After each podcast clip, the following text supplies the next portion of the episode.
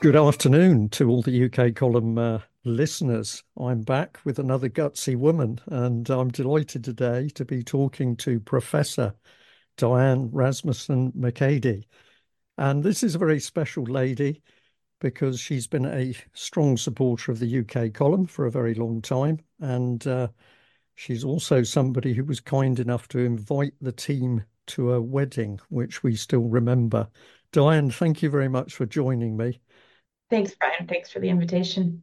Well, it's a pleasure. And um, what's special about this one is that we've, well, thanks to your generosity, we've met each other in a, a, very particular social environment. That was your wedding up in um, Edinburgh, which was really quite something last year. And we got a chance to chat then, of course. But you've agreed to talk to us about some um, much more personal. Well, can it be more personal than a wedding? No, of course it can't. But this, is professional, personal stuff where you've come up against the establishment, and uh, this this is this is really excellent because we're very keen to know more about how professional people are getting on in their various specialist areas and what sort of barriers they come up against. But just before we get on to that, for the audience who might not know about your special occasion, would you just just give a little bit of a summary about how you and and John met? Set the scene about that side before we get on to the professional side. Absolutely, it's a great story.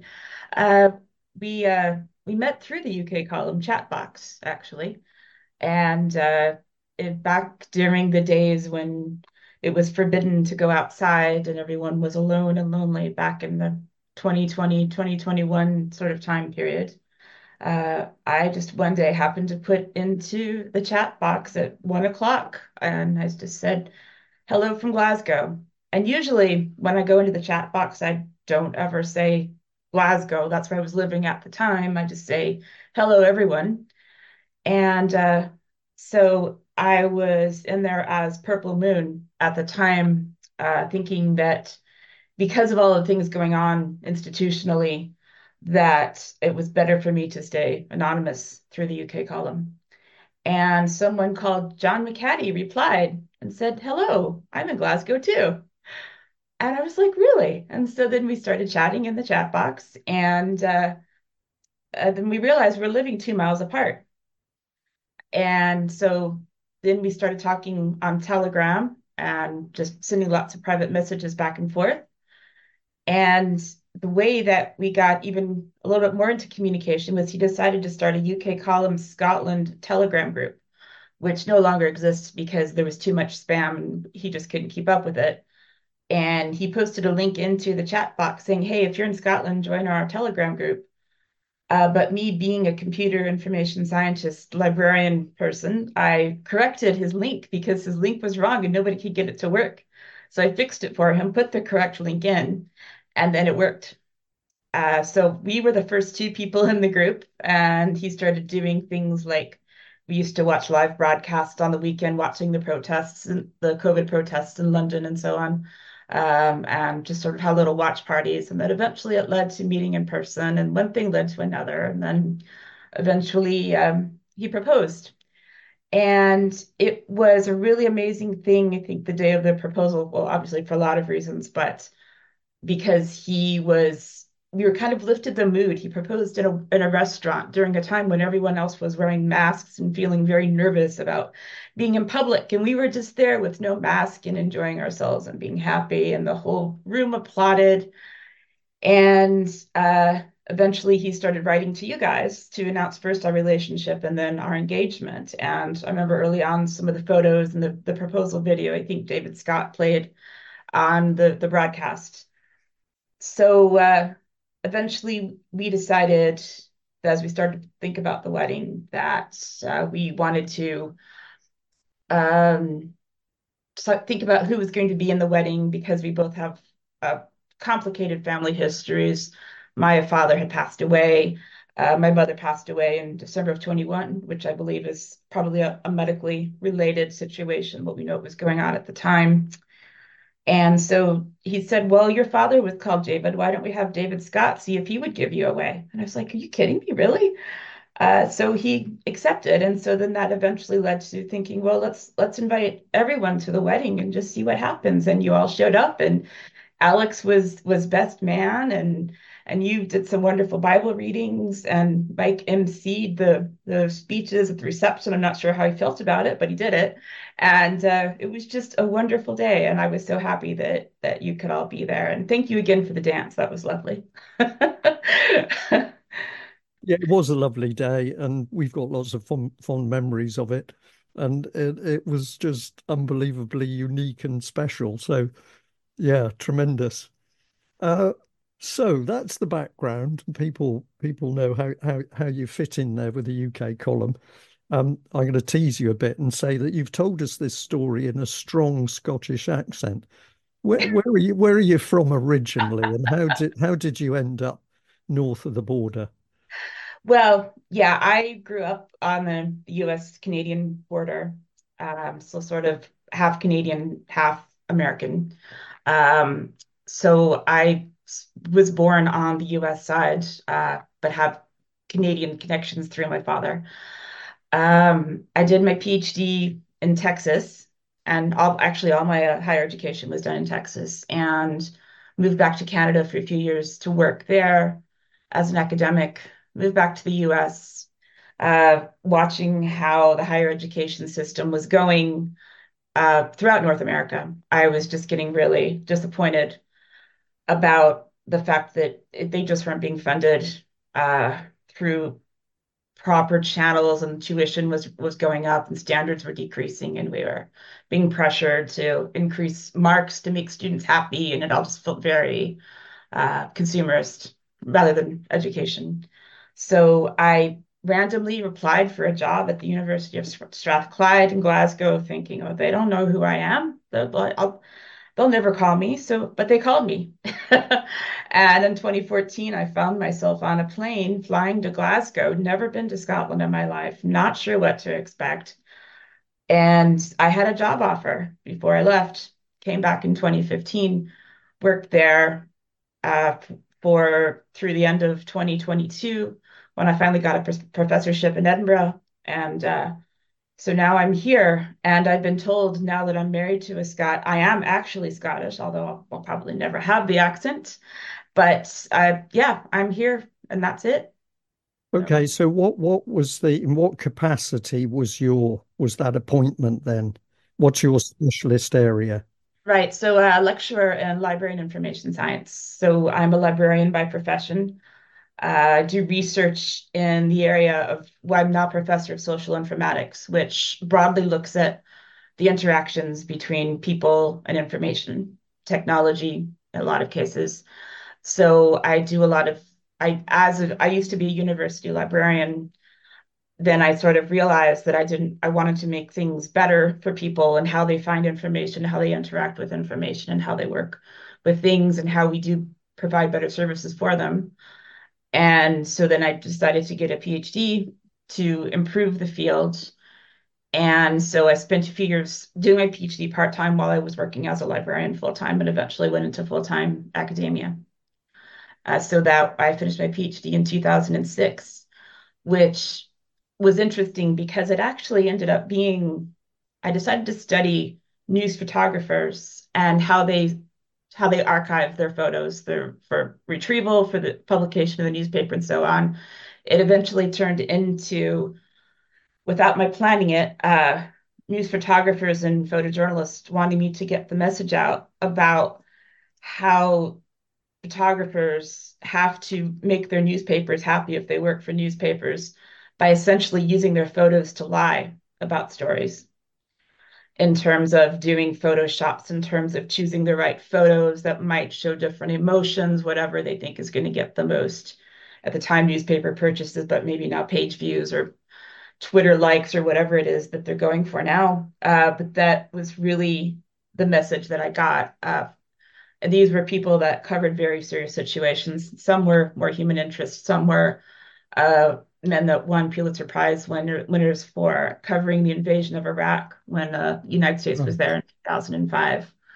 Hmm. and showed dead soldiers with showing well the Iraqi soldiers actually had these really had almost no proper gear but the Americans came in with all of this gear and, and showing the you know the sandstorms that happened in Baghdad and altering the, the the color of the photo content to make it look like it was all covered in a sea of red when actually it was brown. And just a lot of things that they were doing to try to manipulate the emotions that were conveyed in the photos that were telling the news to the public. So that was not something that I was expecting to find, but uh, UK column audience might find that interesting in particular. So, well, I, I find that tremendously um, uh, interesting. Would it be true to say that was um, was that a wake up point for you? Did you learn something which you felt changed the way you looked at the world? It did. Um, a lot of things changed the way I looked at the world before that, especially hearing those stories, those war stories then, and comparing my earliest encounter with war indirectly and, and journalism directly was when CNN covered the invasion of Iraq in, was it 1990, 91, that time period. Uh, I was a teenager at the time. I was terrified watching, you know, the gas masks that they were, the CNN journalists were wearing and hiding under their tables in their hotel rooms. And my parents fighting about it because my father was a Republican, my mother was a Democrat. And fighting over you know was it really over oil? Was it something bigger? My father believed it was freedom. My mother believed it was just because they had oil and the gas mask and the whole thing. And and you're at that age you're so impressionable anyway right and you have so many things that you don't understand but that was my first encounter with it and it actually made me want to become a journalist uh, and so i was the editor of my high school newspaper for a while. Even back then, I was getting in trouble for my views because I had a column that I could say whatever I wanted, and it was usually not in agreement with the the other students or or even our our teacher who taught us journalism. Uh, but even back then, I was fighting censorship and saying nobody can tell me what I can and can't say. I find this fascinating because in the, in the other women I've talked to, in the Gutsy Women ser- series, they've all got a they've all demonstrated a rebellious streak fairly early on, and I, I, and I think if I remember correctly, a couple of them said, "Well, actually, at school I had some issues. I challenged things. Maybe we're we're seeing um, a characteristic here that uh, if you're going to be a gutsy woman in later life, you start off challenging the system a bit in your youth." Yeah, my my first my first publication in the the, city newspaper was when and, and I guess you maybe have to understand a little bit of American high school culture to understand why this would be a problem. But so I was in the band in high school, and you know we lived we were it was really hot when we started practicing in August, and school started in September. But they said we couldn't wear shorts. But I didn't think that that was fair because the cheerleaders could wear their little tiny little cheerleader skirts to school but the girls in the band couldn't wear shorts. And I was like, how is this fair that they get to wear those? Is it because they're cheerleaders and we're not. And and so I wrote a a, a news a letter to the editor when I was 15 or 16 complaining about this. so yeah, I think it is something. There is something there. Yeah, brilliant. Well, I, I'm also going to add, I I think it takes some guts to change from working in Texas to getting on an aircraft and going to Scotland. I mean, you know, it's pretty scary for me going north of the border for all sorts of reasons. And you come all the way from America. So just tell us a little bit about how did you find the different culture? It was definitely very different here. Even if you go between US and Canada, there are still differences. They're, they're much more subtle, right? Um, because Canada is kind of a mix of the UK and the US. And I think they have a little bit of an identity issue because they don't really know. They don't have their own. Well, we do this like the Americans do it. We do this like the British do it. Um, don't forget the French. Otherwise, yeah, would be in French, trouble. the French come in and make you learn a second language, and then there's the indigenous population as well. So it is an interesting mix of culture, and that was actually one of my fun, first funded pieces of research was how to identify Canadian culture on online specifically at the time because uh, when I was my so after I left Texas, I went to Canada, which was actually quite a big culture shock, especially getting used to the cold weather again. Uh, the other part of it was me trying to understand uh, how all these different things factored in. And so at the time, the Vancouver Olympics was happening. It was that 2012, I think, 2010, 2012. Yeah, 2010. And so we were interested in what were the things influencing how people perceive Canadian culture from around the world.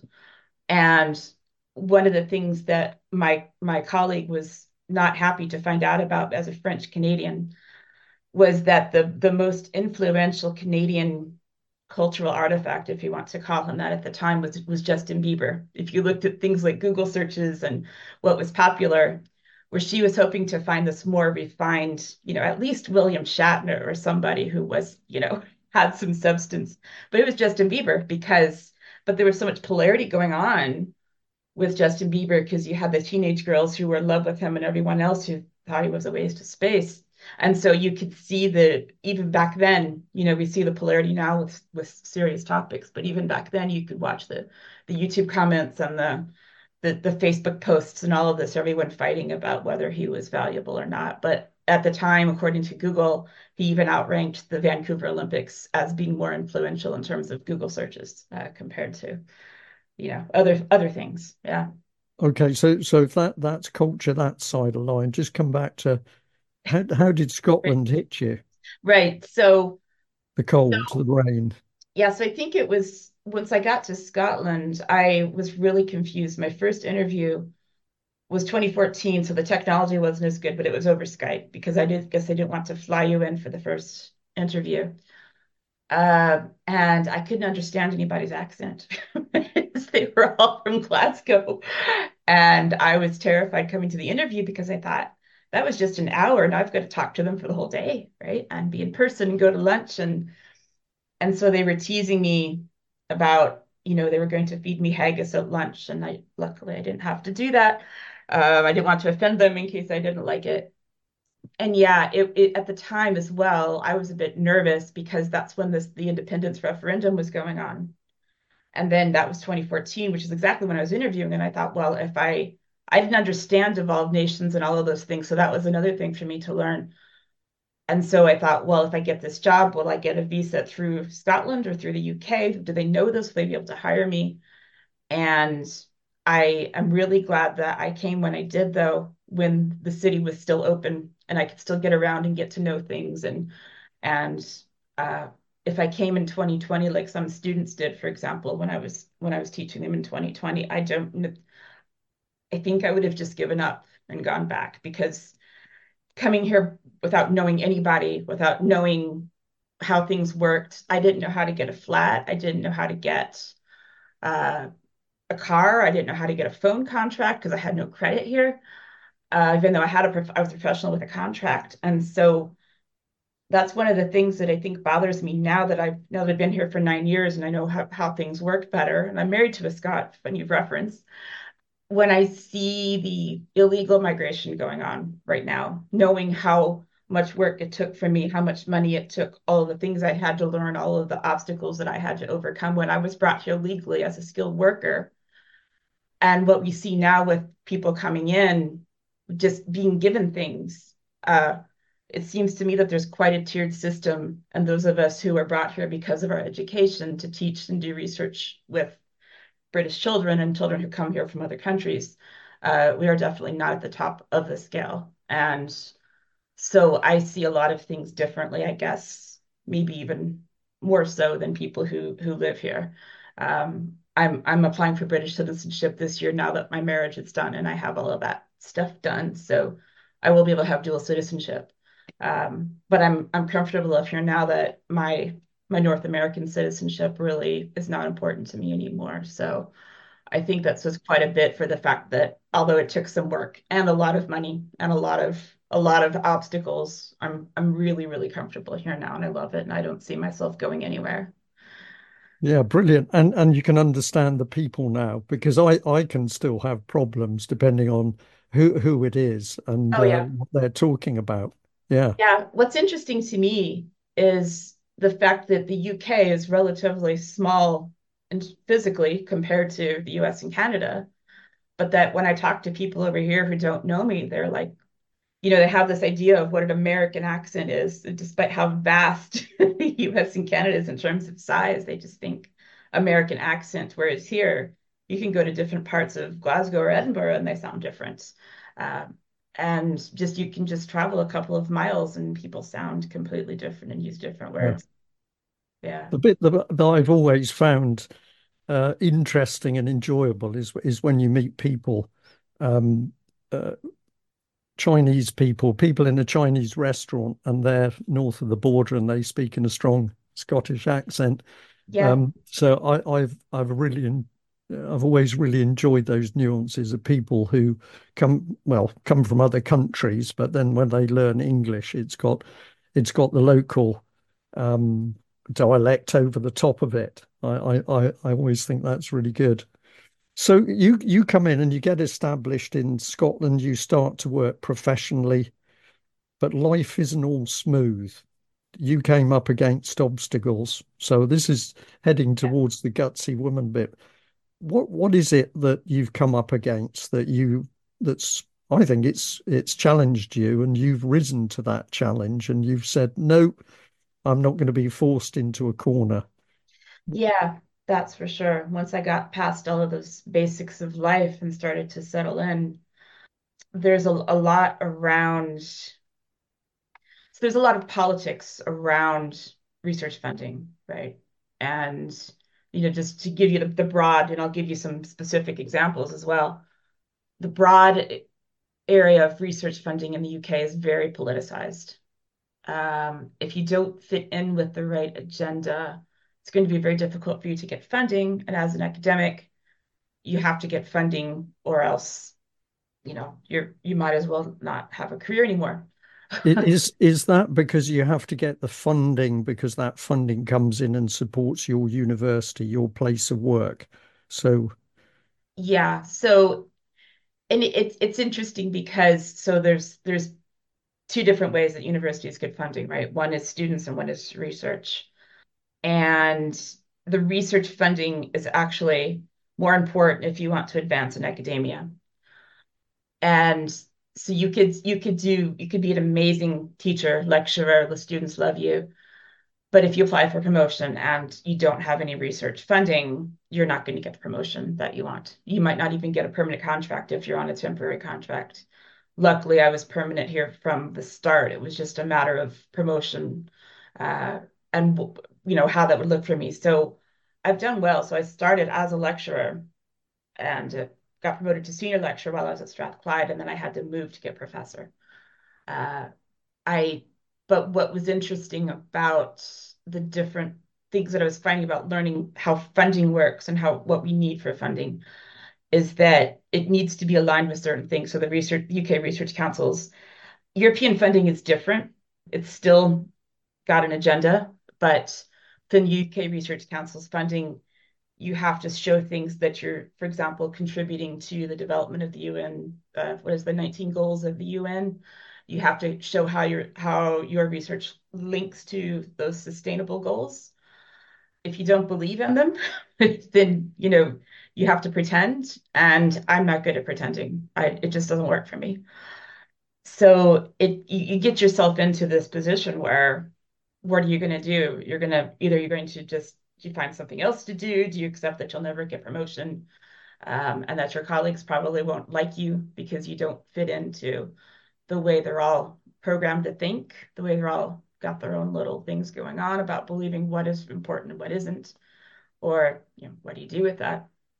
So um, I have a long re- history of doing research related to health and mental health and women's health, so things that are particular interest to me for for personal reasons as well. So as as a result, when everything happened in 2020 and 2021, uh, I refuse to use the word pandemic anymore, by the way, just for uh, sake of clarity. Uh, but when all of that happens, because it was more than a, if it was a pandemic, it was more than that, it was an attack on our society. Um, so during that time period, I was asked to support one of our research students to do some work with an NHS board, and I won't say which one. I said, okay, well, I wanted the student to be able to have some money. There was some money sitting around that was available that was still linked to the NHS and to the university. I said, okay, I'll supervise him for a few months. I was one of his academic supervisors anyway. So we started having these regular meetings and he needed the experience, he needed the money. That's great. We'll get some publications out of it. So the topic of the research specifically was vaccine hesitancy, COVID misinformation, and as you would call it, behavioral psychology.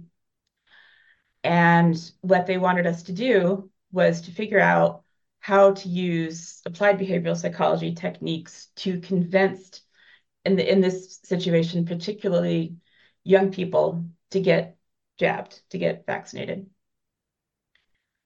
I, I, I couldn't, I just couldn't deal with this. I, I played along with it at first for the benefit of the student, thinking he needs money, he needs the experience.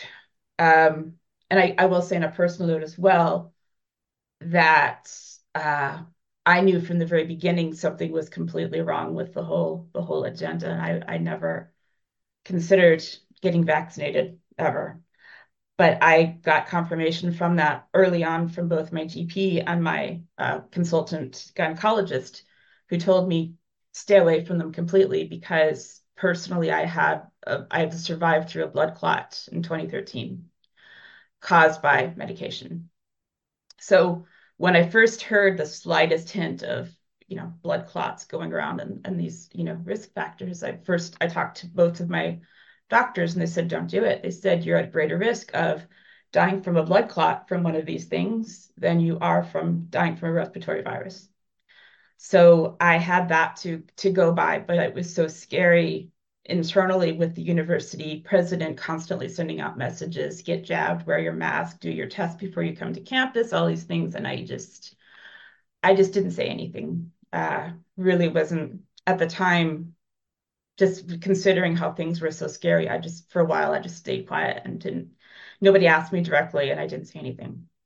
So when i started to go to these meetings with the student and with the the nhs uh, consultants they were wanting to know from me as a researcher in the area of social informatics and and sharing information um, what ways were best to write twitter messages or or social media messages what platforms should we be using how should we say this how do we get young people to get jabbed how do we let them know it's still okay to, if you want one and you still want it and you want to get pregnant later it's going to be okay. And i said i was thinking myself we don't know we don't have any idea this is all too new and, and I don't know if I should be promoting this. And I don't want to make any claims about health because I'm not a health practitioner, not even qualified one way or the other. And the other thing that was striking to the student who was very, you know, 21, 22, was that the health boards were completely out of line with understanding young people. You would think that they would have had some handle on this. You talked about the funding council putting the money in. Mm-hmm. The the project, and you correct me if I've got this wrong, the project that the student was doing was on this particular subject of of basically applied psychology to increase the take up of vaccines. Yeah. But where was the the initial specification for this research? Was that coming from the health boards themselves or was it coming from somewhere else? It was from the health boards and it was from a, another academic who has a, who was from psychology and has a specialization in so-called vaccine hesitancy. So the problem was that they felt like they had an understanding of psychology and of and their own motivation, but they needed me as the so-called expert in information sharing and social media to say, well, how do we how do we take this and put it online to this group of people so they really had, as far as I could tell, after going to these meetings every week for a few months before I got out of it, and I'll, I'll tell you about that as well, they had absolutely no idea that they were important, that they were good, that they would save anybody's life. they just knew that they were doing it. And I don't, I don't think that they had any understanding of what they were promoting or what they were doing or what the consequences would be. It's like, you know, I had all of these public health people and MDs and, you know, medical doctors eh, trying to say, we've got to get everyone vaccinated, especially the young people. And they never answered why. And so it just felt very disingenuous and very like, this is really strange, but they were very insistent about it. Like this was the most important thing in their, in, in their lives at that moment was getting these needles into people. And I, I couldn't understand it. I really I had no idea. And and were you were you able to speak to any other professional colleagues about your concerns? No, I didn't know anyone that I could speak to because they were all completely on board with the whole thing. They were very um, militant. the first time I went back to campus, uh, just to give you an example of how I couldn't talk to anybody, I they had the you remember the track and trace and the all the ID stuff, which I never did. So, but this the campus had been set up so that you had to swipe your ID card to get into the buildings. This this was the first time I tried to get back into my office, and I forgot that I it didn't have it with me because I never needed it before, and I hadn't been on campus in over a year. And the person in front of me said, "Where's your card?" I said, "I oh I forgot it. I'm sorry. Could you let me in, please, behind you?" He said, Well, we're not supposed to do that because of track and trace. I'll do it this time, but next time you better have your card with you. This was another academic colleague. Uh, and I was, you know, I was, uh, had other colleagues who were, when I started having my labs again, I didn't wear a mask. I didn't make the students wear masks. We were sitting at computer labs. They had them all spaced out anyway. At the computers, January, they wanted the windows open for ventilation. Everyone was freezing. so I, I was we're going to sit there freezing with a mask on, but I had I had a couple of colleagues walking up and down the aisles in my labs and then getting messages sent back to my students and to me, even though I was a program director, saying, I was in your lab today and you weren't wearing your masks and people were drinking water and that's this is unacceptable. It's like we had you know, cafes on campus that had been turned to places to pick up their free lateral flow test kits. We had all of the signage and everything ruining all the buildings. So I didn't know anyone that I could talk to professionally. And you've got people essentially spying on each other, colleagues and maybe friendly colleagues yeah. spying on each other. It was very, very scary feeling. And for him to under that person in particular who was sending the emails to undermine my authority over my labs, my students, and my program telling me that I wasn't enforcing it and I wasn't being compliant and I wasn't making sure that the students were. Not my job. I'm not the mask police. you know, yeah. So where where did this take? Where did this take you? You you're you're involved in this. You don't like what's happening. What what do you do? Uh, with the funding.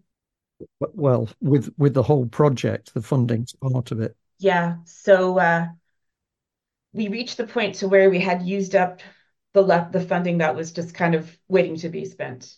And but then the uh, the public health consultants tried to talk me into doing a bigger project and there was a substantial amount of money involved uh, potentially. And uh, i had a couple of sleepless nights and talked to john about it and he said you have to do what feels right for you you know what what's in your gut you know to go on with your series. What's in your gut? What do you feel is right? And i said your heart yeah. Yeah it's not right to to to continue to do this.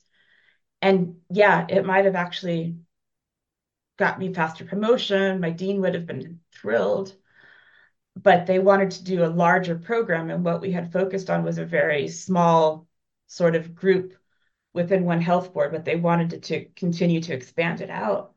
And I, I just thought, I can't do this. So I just, I just, I didn't even, I just told them, I said, I'm sorry, I can't continue this. Uh, I've got to prioritize other things and just kind of graciously bowed out of the whole thing. And I felt much better for it. What what was the reaction from them to you doing this then? They were really shocked. They were like, well, this is a great opportunity. We have a chance here to convince people to go along with this agenda. And uh, I I wrote a, a, short response, remember at the time. I, I didn't go into a lot of detail, I said, I just, I don't feel like it's the right thing for me to do. And they didn't ask for anything further. But after I said that, they left me alone. Um, I'm sure there were there were consequences from my decision for sure. I and people were able to see that I wasn't participating and I really I would say became ostracized from a lot of my my closest colleagues. Um, it was not comfortable. It was it was actually became a rather stressful environment for me to be in um, because they could see without me ever saying it that I wasn't going along with things when they would tell their vaccination stories and miss work week. I was never off. I was healthy. they didn't come to you though at any stage and sort of say, well, it, you know, tell us why have you got these concerns and what you're thinking about? Were they interested in why you had reservations? Yeah, I think they they couldn't understand it because in their minds, the people that were not going along with it were the uneducated people. They're like, Diane, you're educated. You're, you know, you're successful. Why? Like to them, it's like a division between the educated people doing all the compliance and the non-educated crazy conspiracy theorists not going along with it. And to them, and I think still to this day, now that I'm much more open about who I am, what I believe, they still don't understand. They they they just can't see it, um, and why it would be that way.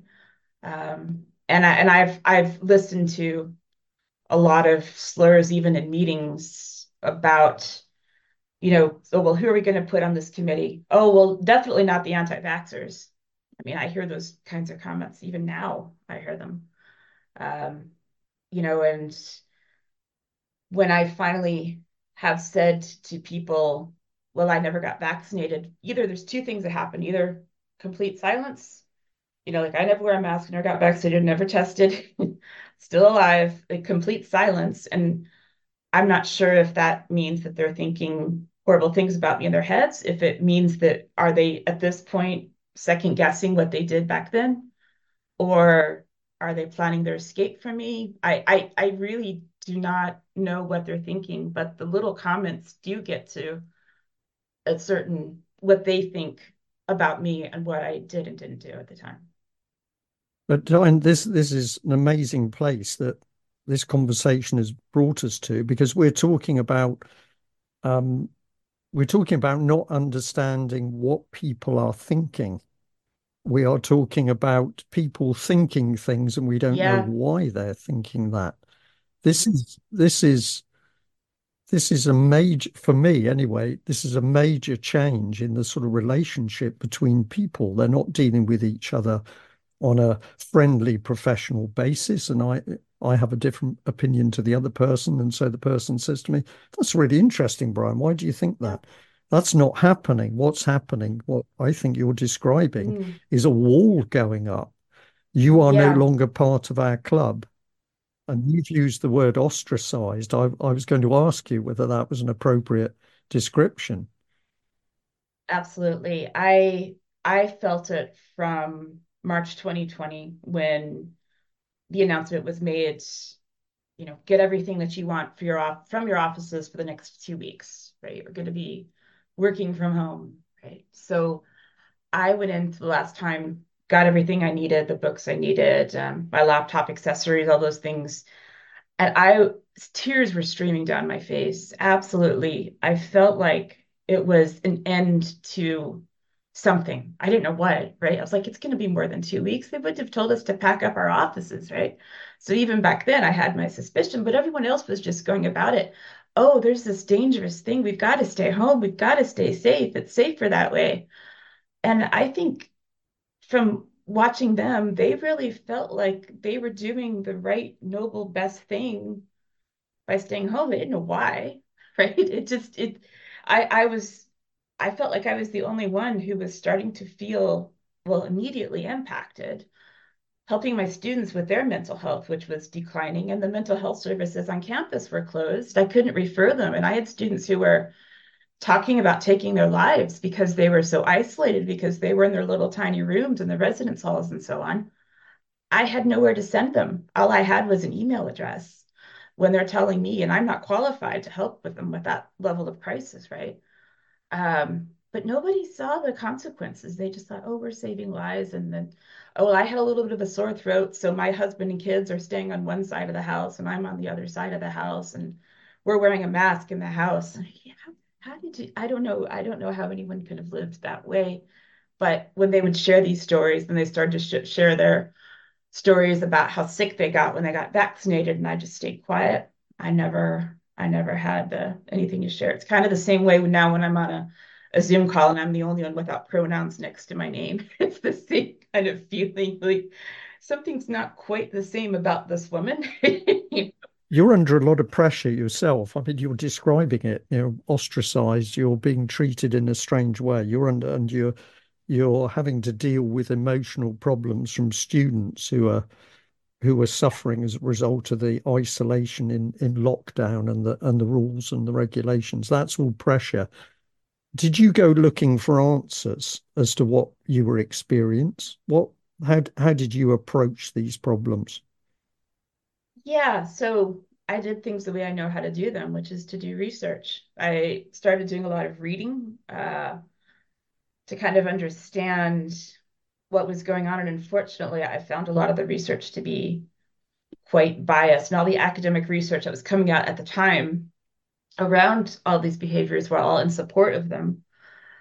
Um, and there was sort of all of the COVID related research at least in my field in information science and computing was all like oh well information that has the power to make to keep people safe and here's how to keep them in lockdown and here's what we need to do. It was all of this you know there, but there was nothing for for me to go to as resources. I started to think if i publish what i really want to publish right now won't get published. Um, the only thing that I was able to publish was something that a student did, which was a study on mask wearing, where she looked at opinions of mask wearing and how it changed over time. And actually, what we found uh, looking at social media posts within the British public was that they became it their compliance didn't really change, but every time you could also see a pattern from when the, they, they would ramp up the fear that the sentiment about mask wearing got more positive. So the fear was working to get people to do whatever they think. You know, we didn't do the same study on vaccines, but definitely with the mask, and I would imagine that every time a new booster came out, every time they ramped up the fear, every time Matt Hancock came out or whatever, or Nicola Sturgeon up here uh, came out, I'm sure it kind of maybe convinced them to go out and do more and more and more. Well, and of course, we, we get evidence of this from the um, the minutes of that meeting with SPI-B, where yeah, I, it was it May twenty one. I I've lost track of the time slightly, but in in the minutes they were absolutely talking about ramping up fear in mm-hmm. order to get make people more compliant, and yeah. also the insidious thing of of using people within communities to you know, police other people. And they even had to put a caveat on that one to say we have to be careful with this. Otherwise, the implication was we could end up with violence. Yeah, absolutely. Absolutely. And, you know, the the, the academics at the time, as you know, were Devi Sridhar, you know, the ones who were really pushing this agenda. It wasn't Norman Fenton, it wasn't me. Uh, it wasn't those of us who were seeing through it. And it it only became possible it's still it's still not possible, I don't think, to uh, I don't know. I, I I can speak about it now. If I were to try to publish findings in support of seeing things in in different views, I, I actually went to a conference panel, uh, yeah, conference last year was at where the topic was uh, conspiracy theorists and I was like, oh, I've got to go to this one, right? I'm I'm a lifetime member of the UK column. I'm definitely a conspiracy theorist, right? um, and their whole the whole agenda for the the research was about what they need to do to debunk or pre-bunk information for conspiracy theorists so that they stop uh, tr- so they stop believing in their conspiracies and start believing everything the government tells you. So they, you said they had a conference. Are you able to tell us who they were? Well, the conference was uh, con- one of the main conferences for information science. The panel was a group of researchers from the University of California, Los Angeles, UCLA. And I went thinking I could have an actual conversation with people who might be looking at how people see things differently. I did some theoretical research of sort of like how people come to understand things, and that the reason that people, the only thing I could really find was that the reason people start believing other things is because they see that there's a reason not to believe the government.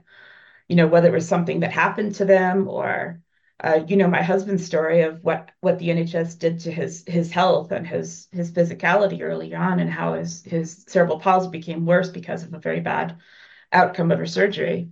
Um, so there are things that happen to people that I believe makes them realize this isn't right. Uh, sometimes I wonder if maybe people haven't maybe they haven't had the right experiences. Uh, when I told a close group of friends of mine uh, they're not not academics, but a group of Americans that I know here in the UK, and I I was finally came sort of came out to them. That's a term from the past, isn't it? Came out to them about uh, not being vaccinated. Uh, and I was worried about them that I would be ostracized from my closest friends here. And they said, Oh, don't worry, Diane. We've all been vaccinated. We've got all the boosters. We're up to date we're going to help keep you safe because you can't get it. And so it actually was, I thought I was going to lose my friends, made them feel even more virtuous because they had and thought they would be helping me. Wow. Yeah. So just to push a little bit on, on the conference, University of California was there. What other, what other sort of people, was it all university people on the panel? Uh, yeah, those were all from the same university. Presumably, to put on a conference, there's got to be some financial advantage. Okay, you can make money out of putting on a conference. Was was was it that simple, or was somebody in the background funding the conference? It was a conference of different information scientists from around the world. It's an annual conference called the iConference, which I have participated in for many years it unfortunately because and maybe it's because of the nature of the fact that academics have to have to usually get funding to do the research to travel to the conference um, that the nature of the research that's being funded then funnels down into the topics at the conference right and i'm finding more and more that it's difficult for me to to publicize or to share the research that i'm doing currently uh, a lot of which I'm doing without funding and on my own now because it's the only way that I find that feels truthful. And if it doesn't feel truthful to me, I can't get motivated to do it because now I'm looking at all these conference programs like the the iConference or the other information science conferences, and it's all about stuff in the agenda, right? It's all about oh here's here's what we did to combat misinformation, disinformation. All of that is huge right now, and it's it's not mis or disinformation. It's just how do we get people to believe the narrative? And all of the, the best techniques that they have and the librarians working in practice trying to fight misinformation, fight disinformation. It's not that simple. Um, and so no one is actually taking a truly thoughtful approach. They're all just speaking to themselves in their own little echo chamber, telling themselves the same things over and over again to make them feel better and it's it's no longer the academic debate that I remembered from when I was a student, from when what made me want to want to become a researcher, where you could really ask the questions you wanted to ask. Um, it's no longer that they're all just speaking to each other, and so you know, like I was telling about the UK Research Council funding and what motivates the funding, it has to fit their agenda. So then, the, obviously, the the results from that research are going to be also supporting the agenda. So you know, this this is a bit like consultancy, isn't it? Where the consultant invariably is going to tell the person paying his wages what what he wants to hear, what he or she wants to hear. Yeah, it's really yeah. It's, it's similar to when you hear well, you know, this research was sponsored by Pfizer, um, but it's it's the same idea, right? I yeah. Uh, I wonder about those people at Oxford who are funded by, worked with AstraZeneca, which is now pulled from the market, right? Uh, I'm sure they enjoyed the financial benefits from that from a short period of time, but where are they now, right? Yeah. And can, um, if you don't want to answer this, obviously you won't, but are, are you able, are you still able to work with the university or is, or ha, has it meant that you've had to move on? Uh, what I've what I've had to do is sort of change what I'm focusing on because uh, so one of the things that I'm doing now is joining uh, campaigns, academic campaigns. For example, I'm a member of the Edinburgh Academics for Academic Freedom, which is a UK wide. There's branches around the UK, so I'm on the steering committee now for the Edinburgh branch. I'm in the Scottish Union for Education now, which is Stuart Waiton's group. I know you've had on before, um, Education, Not Indoctrination. And so those colleagues are the people where I'm finding my sort of intellectual home right now, finding ways to kind of subvert the majority of the system. I mean, I've had to learn so much about my rights for the past little while that basically you know, there's been a lot of unlawful dismissals. You've seen um, Jo Phoenix has been in the news just the last couple of days. She she won her case against the Open University for uh, she was they just the tribunal decided she was unlaw unlawfully dismissed from the Open University for having gender critical research. Um, there's been a lot of these cases coming up. So I'm a member of the Free Speech Union. And so we're a very, very small minority uh, in academia right now. And so I've had to learn from, we're all sort of learning from each other about the fact that I guess if I were, you know, if I were um, earlier on in my career, if I was a postdoc or something and, and not a professor, not a chair, I certainly not sure that I would be doing this, but I also don't think that now, if I were going to do it all over again, I wouldn't do it. I wouldn't do it now because I would see what's going on. And unfortunately, I think this is giving all academics a bad name. Uh, you've had some of that, some of the articles you've you've published recently on UK Column from other dissidents.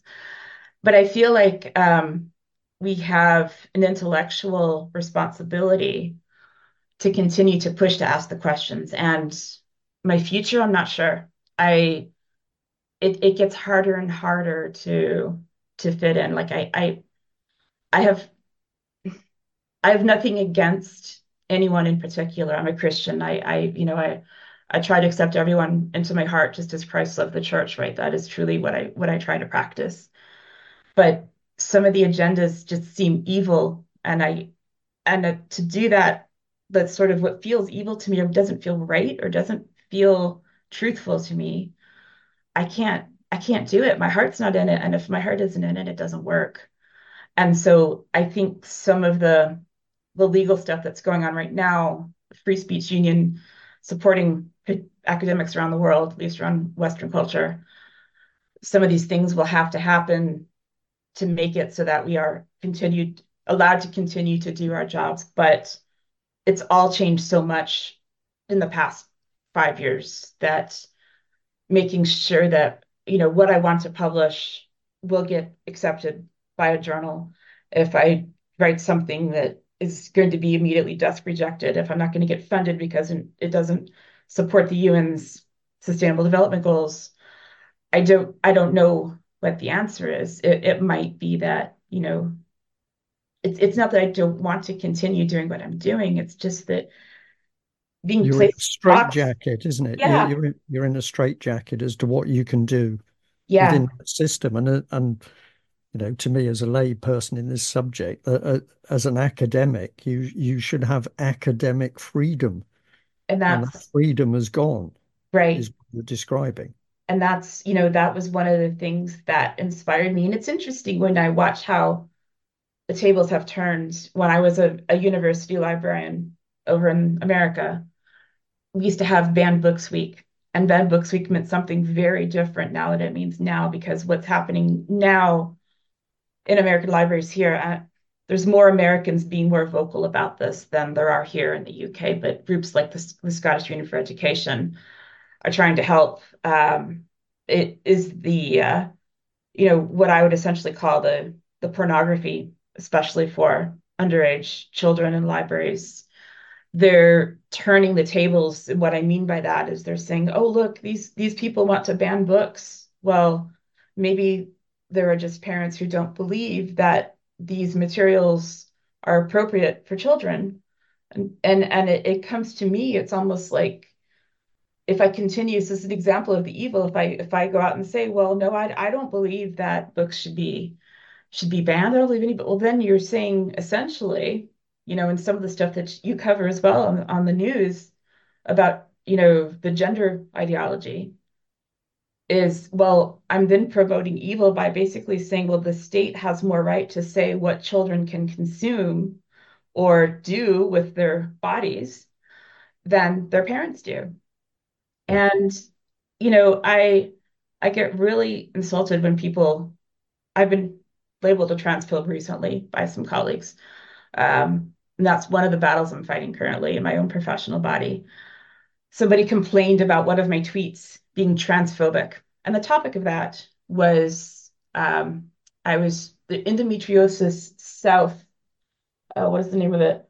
South Coast, uh, down in the Brighton area, the South Coast region. They recently appointed a chief executive who is a trans woman who is now Steph and used to be some man's name, his father children. And so I, I tweeted saying this isn't right, especially as a woman who's lived with endometriosis and it's greatly impacted my life, caused me to not be able to have children, uh, had lots of health problems over the years. And I just said, this isn't right. And there was outrage all over Twitter. I said, well, yeah, should, he's a biological man. He shouldn't be able to run an endometriosis charity. How is he going to understand what it's like and what we so uh, I've been labeled transphobic and I'm actually now uh, fighting a battle with the trustee board saying that well you can't be an officer in this professional body uh, and be transphobic at the same time. It's basically what they're telling me. Uh, so that's an example. Yeah. Yeah. So so this is another level of self training that you're having to do which is to understand the law in order to stand up for your own rights. Yeah, which is why the last couple of weeks with both Rachel Meade, the social worker, and Jo Phoenix were really, really important. Uh, and hopefully there'll be more coming, but basically saying that uh, freedom of religion, in my case, Christianity, uh, freedom of belief, even around things like gender, uh, are protected beliefs under the Equality Act. And these are not things that are um, they they can't lawfully discriminate against you. And actually, the Rachel Meade case, I heard a, a lecturer at the University of Glasgow talk about that. That basically, them labeling her in her case, it was Facebook posts, just being a gender critical uh, person, that labeling her transphobe because of those posts. Actually, now, according to this this tribunal, is constitutes illegal harassment. So I've had to use that now against my professional body to say, if you continue to label me as a transphobe and, and say I can't I can't have my professional credentials anymore, then that is considered illegal harassment because I have protected beliefs. And if you see their their same their own Twitter accounts, the same trustees that are accusing me of, of being transphobic, um, they're all saying, well, here's they're posting things about what they what you can do in libraries and schools to subvert the potential government guidance against you know you can still transition. You don't have to tell your parents. And here's some books in the library to help you figure out how to do that. It's really really dangerous. Um, but using this approach of not banning books no censorship well they're they are censoring things. They're just censoring the way life has been until the last 10 years or so when all of this became yeah. an issue. Yeah. Diane, a couple of questions. I think probably t- to to end on. Uh, it's been fascinating hearing, you know, what you've talked about and describing your life as a as a professor, as an academic, and what you've been up to. And you definitely qualify as a gutsy woman in my book because it does take a lot of guts to stand up against an establishment, your workplace. This is a difficult thing to take on, particularly when you're isolated. But what came into my mind is, you know, from your your professional um, position with libraries and informatics, do you think there's a future for libraries and and real books? Do you think they're going to stay, or do you think the next thing we're going to see is they're going to get rid of books? I think as institutions, there's if people keep they keep going the way they are, then yeah, I think so. And that and that's just because if you look at maybe not people our age, you can see behind me, I have a lot of books, and you you, you only see a portion of them here in this video, but um, it when we see when I think about children and, and knowing what my university level students went through and hearing people who have children and what their children did during the lockdowns and my friends that have children, uh, everything they do is on an iPad or something electronic, right? Um, and it's, I, I don't know when they've reached, I don't know, I'm not a child development expert. But it seems to me that if that's what you're doing as a child and you're always on watching the videos or the, the, the TikToks or whatever, and they're not used to reading books, are there, I don't see how they're going to transition back to books when they get older if it's something that's been put into their minds when they're younger. Yeah, that's that's that's a very interesting observation. The the other thing I'd just like to mention is that in in talking to well, in fact, it's two ladies that come into my mind who who also had to tackle the system, uh, both of them in relation to children and social services. Yeah. But what were they talking about? They were talking about challenging local authority that was essentially harassing them, but certainly putting them under pressure. And in order to fight what the local authorities were doing, they were going to the local authority website and they were looking at the policy documents for their local council and then where they could show that the council was in breach of those policies, they were writing a letter quoting the policies, and that letter went off to the local authority. Mm-hmm. What happened then? They got a reply, and they're reading the reply, and they're saying, well, that's not right because that's not what it said.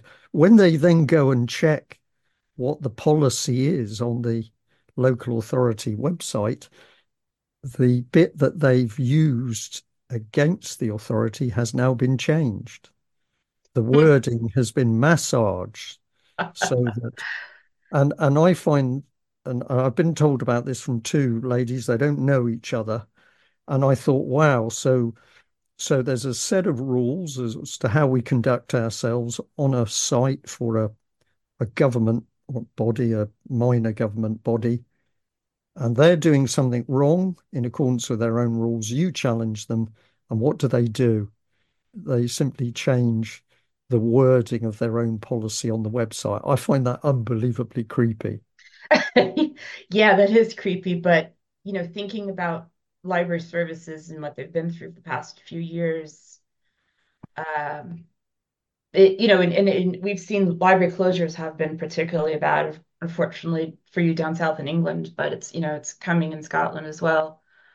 I think one of the things that coming out of the lockdowns, or I like how Debbie calls them lockups, that makes me laugh. Um, that there with the, the, the local authorities were using that time period when the libraries were closed to continue to keep them closed, right? It was uh, well you did so well. You you managed to keep services going. Well no. The the problem was that the people that use library services the most are the people who are disadvantaged people who may have lost their careers during that time period that need to come in and use a computer in the library to apply for jobs because you can't apply for a job in a piece of paper anymore. Um, there were some reports at a conference that i heard last year about delivering um, story time services to you know infants and very young children. Big surprise they didn't like listening to librarians do story time over zoom right? They wanted to come in and have that interaction with the other babies and the other moms and so on.